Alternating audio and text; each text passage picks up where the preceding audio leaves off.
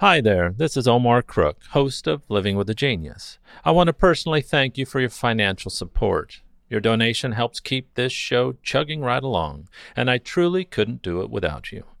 As always, thanks for listening. Be kind, do good work, and until next time.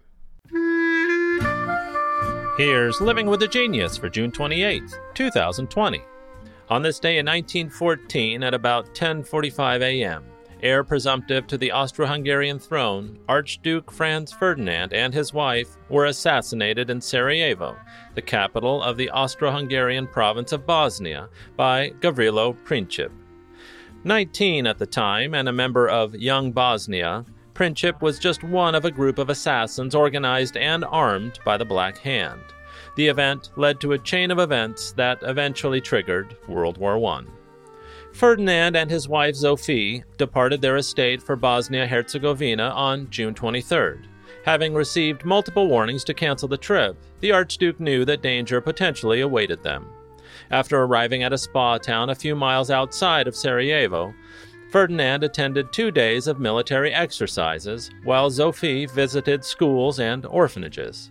On a whim, the couple drove in one evening to check out Sarajevo's bazaars. While there, they attracted a crowd of onlookers, including Princip, but were apparently treated with warmth and politeness. Following a banquet with religious and political leaders, only one day of events remained before Ferdinand and Sophie were to return home. That morning, on June 28th, the Archduke sent a telegram to his eldest son, congratulating him on his latest exam results. He and Sophie then boarded a train for the short ride into Sarajevo. For once, Sophie was permitted to walk alongside Ferdinand during a brief troop inspection, after which the couple got in an open topped car for a motorcade ride to City Hall.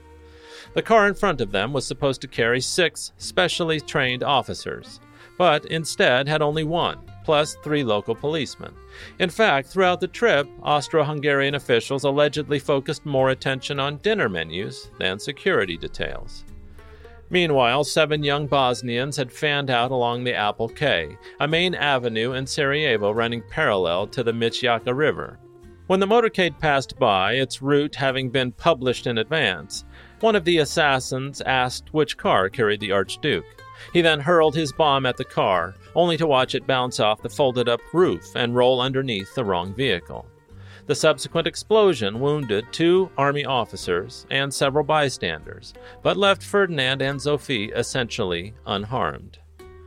The assassin jumped into the mostly dry riverbed and made a half hearted attempt to kill himself before being apprehended.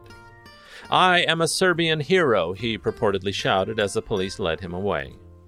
At least two other young Bosnians also had good looks at the Archduke, but apparently lost the nerve to attempt an assassination. Rather than immediately flee Sarajevo, Ferdinand decided to continue on to the planned event at City Hall. Upon finishing that up, he insisted on visiting the wounded officers in the hospital. In order to dissuade any other bomb throwers, the motorcade zipped down the Appel Quay at high speeds.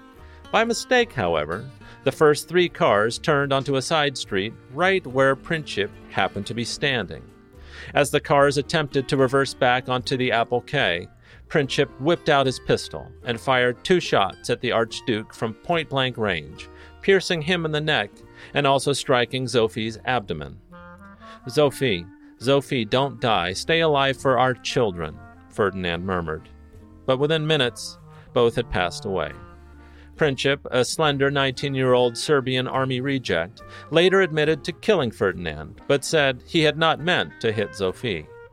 Three weeks too young for the death penalty, Princip was given a 20 year sentence, but contracted tuberculosis and died just three years later at the age of 23. With tensions already running high among Europe's powers, the assassination precipitated a rapid descent into World War I. First, Austria Hungary gained German support for punitive actions against Serbia. It then sent Serbia an ultimatum, worded in a way that made acceptance unlikely. Serbia proposed arbitration to resolve the dispute, but Austria Hungary instead declared war on July 28th of 1914, exactly one month to the day after Ferdinand's death. By the following week, Germany, Russia, France, Belgium, Montenegro, and Great Britain had all been drawn into the conflict, and other countries like the United States would enter later. Overall, more than 9 million soldiers and nearly that many civilians would die in fighting that lasted until 1918. Thanks for listening. Be kind, do good work, and until next time.